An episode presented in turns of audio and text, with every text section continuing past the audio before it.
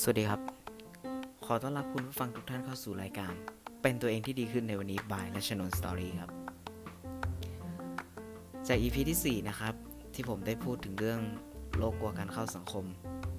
วันนี้ครับ เราจะมาพูดถึงโอกาสในการพัฒนาตัวเองครับ ซึ่ง ในเรื่องนี้คือไม่มีถูกไม่มีผิดนะครับ เพราะว่าผม list มาจากตัวของผมเอง เพื่อไม่ให้เป็นการเสียเวลาเนี่ย เรามาเริ่มกันที่ข้อแรกเลยดีกว่าครับ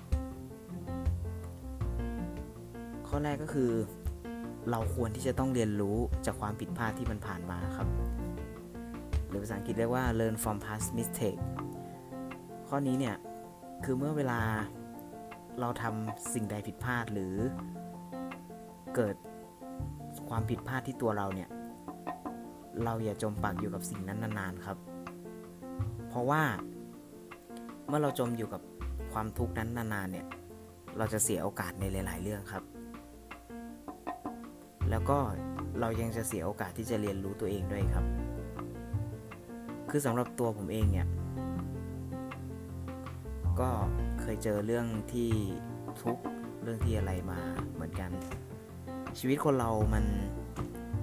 มีความทุกข์มันเป็นเรื่องปกติครับ แต่ว่าเราควรจะเรียนรู้ ความผิดพลาดในสิ่งสิ่งนั้น แล้วก็อย่าปล่อยให้มันผ่านไปฟรีๆครับ เราควรเรียนรู้กับมัน เพื่อที่จะทำให้เราเติบโตขึ้นในวันข้างหน้าครับ ข้อที่ 2 ครับคือการแข่งขันกับตัวเองครับ compete with yourself คือเป้าหมายที่ยากที่สุดเนี่ย อาจจะไม่คู่ไม่ใช่คู่แข่งของเราครับ แต่ว่ามันคือตัวของเราเอง แน่นอนครับว่า ไม่มีใครที่ดีพร้อมไปหมดทุกคน เมื่อเราหาจุดอ่อนของเราเจอแล้วเนี่ย เราควรที่จะพัฒนาตัวเองครับ เช่น เราลองทำในสิ่งที่ไม่เคยทำลองทำในสิ่งที่ไม่ชอบ บางทีเราอาจจะพบความสามารถของเราโดยบังเอิญก็ได้ครับ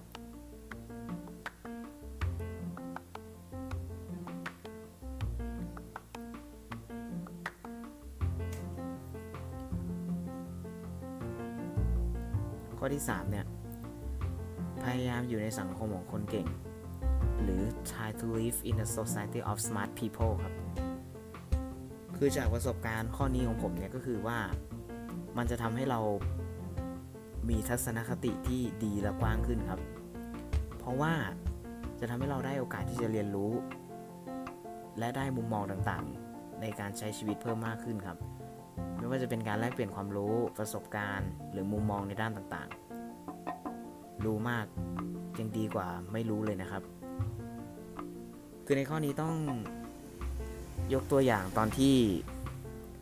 ผมฝึกภาษาอังกฤษแรกๆสมัยตอนที่เรียนอยู่ชั้นประถมศึกษาเลยครับ คือยอมรับว่าตอนนั้นเป็นคนที่ค่อนข้างโง่ภาษาอังกฤษเลยก็ว่าได้ เราก็ พยายามพาตัวเองไปอยู่ในสังคมที่เออมีคนเก่งๆ เราคอยขอความรู้จากเขา ใช่ครับ มันจะทำให้เรามีการพัฒนา มีทัศนคติที่กว้างขึ้นและเราไม่กลัวการที่จะฝึกใช้ภาษาอังกฤษหรือใช้ความสามารถในด้านต่างๆ ข้อที่ 4 ครับ สามารถให้เหตุผลต่างๆ ได้ หรือ can explain reason ครับ คือในข้อนี้บางทีการพัฒนาตนเองเนี่ย เราจะใช้แค่ความสามารถอย่างเดียวไม่ได้ครับ แต่เราจะต้องฝึกวิเคราะห์และอธิบายสิ่งต่างๆ ให้ได้เป็นเหตุเป็นผล ถามว่ามันช่วยในด้านใด มันจะช่วยให้เราฝึกกระบวนการคิดของเราให้ดีขึ้นครับ เราสามารถวิเคราะห์ แบ่งออกเป็นมุมมองได้หลาย ๆ มุม เพื่อเป็นทางเลือกที่ดีที่สุดให้กับตัวเราเองครับ ข้อ 5 ครับ ตัดสินใจด้วยการคิดอย่างรอบคอบ หรือ make decision with thoughtful thinking ครับ ในข้อนี้คือไม่ว่าเราจะตัดสินใจทำอะไรสักอย่างเนี่ย เราจะต้องคิดอย่างรอบคอบถี่ถ้วนเสมอ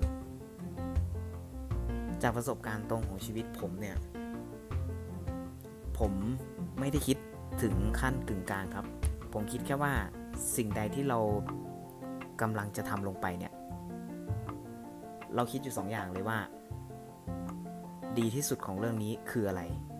และแย่ที่สุดของเรื่องนี้คืออะไร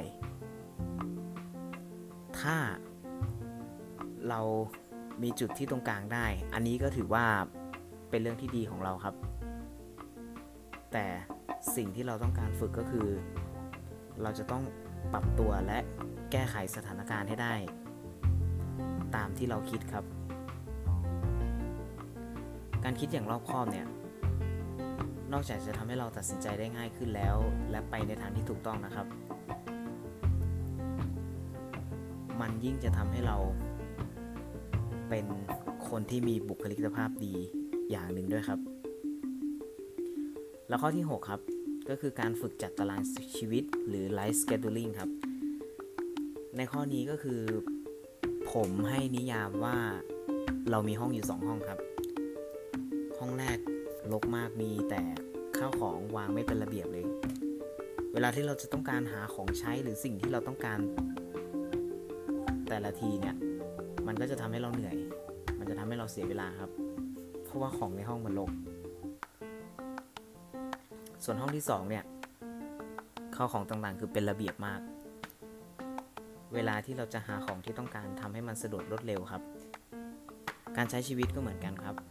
ถ้าเรารู้จักจัดตารางเวลา เรากำหนดเป้าหมายไว้เลยว่า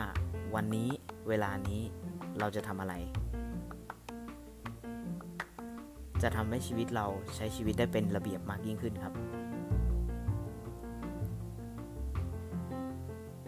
ราะว่า บางทีเราไม่รู้หรอกอนาคตข้างหน้า เหตุการณ์มันจะเป็นยังไง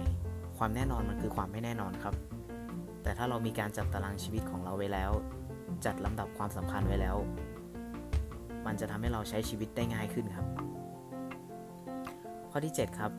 พร้อมรับมือกับสิ่งที่ไม่คาดคิดหรือ ready to deal with the unexpected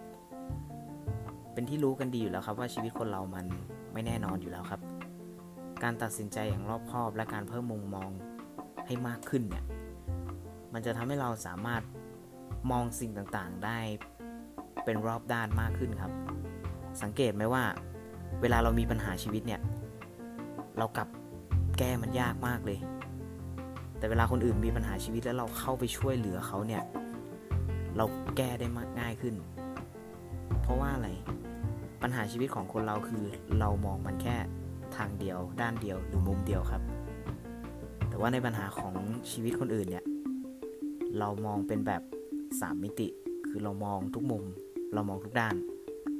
มันก็จะทำให้เราเห็นถึงข้อบกพร่อง ที่เราสามารถแก้ไขได้ง่ายขึ้นนั่นเองครับ และข้อสุดท้ายครับข้อที่ 8 คือ ฝึกเป็นคนที่มีมนุษยสัมพันธ์ที่ดีครับ หรือ train to be a good human relation person ครับ คือเริ่มจากบุคลิกของเราเนี่ย เราต้องทำตัวเองให้ดูมีเสน่ห์ครับ เช่น การใช้ภาษากายที่เหมาะสม หรือภาษาอังกฤษเรียกว่า body language นะครับ การใช้น้ำเสียงหรือคำพูด และที่สำคัญครับ เราต้องพยายามควบคุมอารมณ์และทัศนคติให้ดีมากขึ้นครับ เพราะเมื่อเราเริ่มอายุมากขึ้นเนี่ย อารมณ์มันจะมาก่อนเหตุผลไม่ได้ครับ เคยได้ยินคำกล่าวที่ว่า ถูกใจมักไม่ถูกต้อง ถูกต้องมักไม่ถูกใจไหมครับ ใช่ครับ การที่เราใช้อารมณ์ในการตัดสินปัญหาเนี่ย มันทำให้หลาย ๆ อย่างมันเข้าสู่สภาวะที่แย่ลงมากขึ้นครับ ก็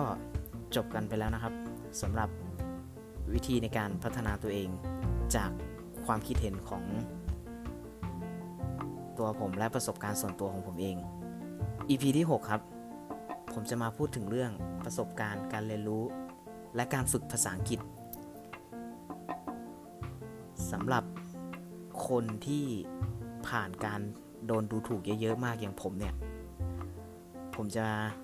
มาบอกวิธีว่าเราจะทำยังไง และเราจะไม่อายที่เราจะใช้ภาษาอังกฤษอีกต่อไป เพราะผมเชื่อว่า ในเรื่องของด้านภาษาเนี่ยยังคงเป็นปัญหาที่สำคัญในชีวิตของใครหลาย ๆ คนนะครับ ก็ขอบคุณสำหรับการติดตามรายการเป็นตัวเองที่ดีขึ้นในวันนี้บายรัชนนสตอรี่ครับ ขอบคุณครับ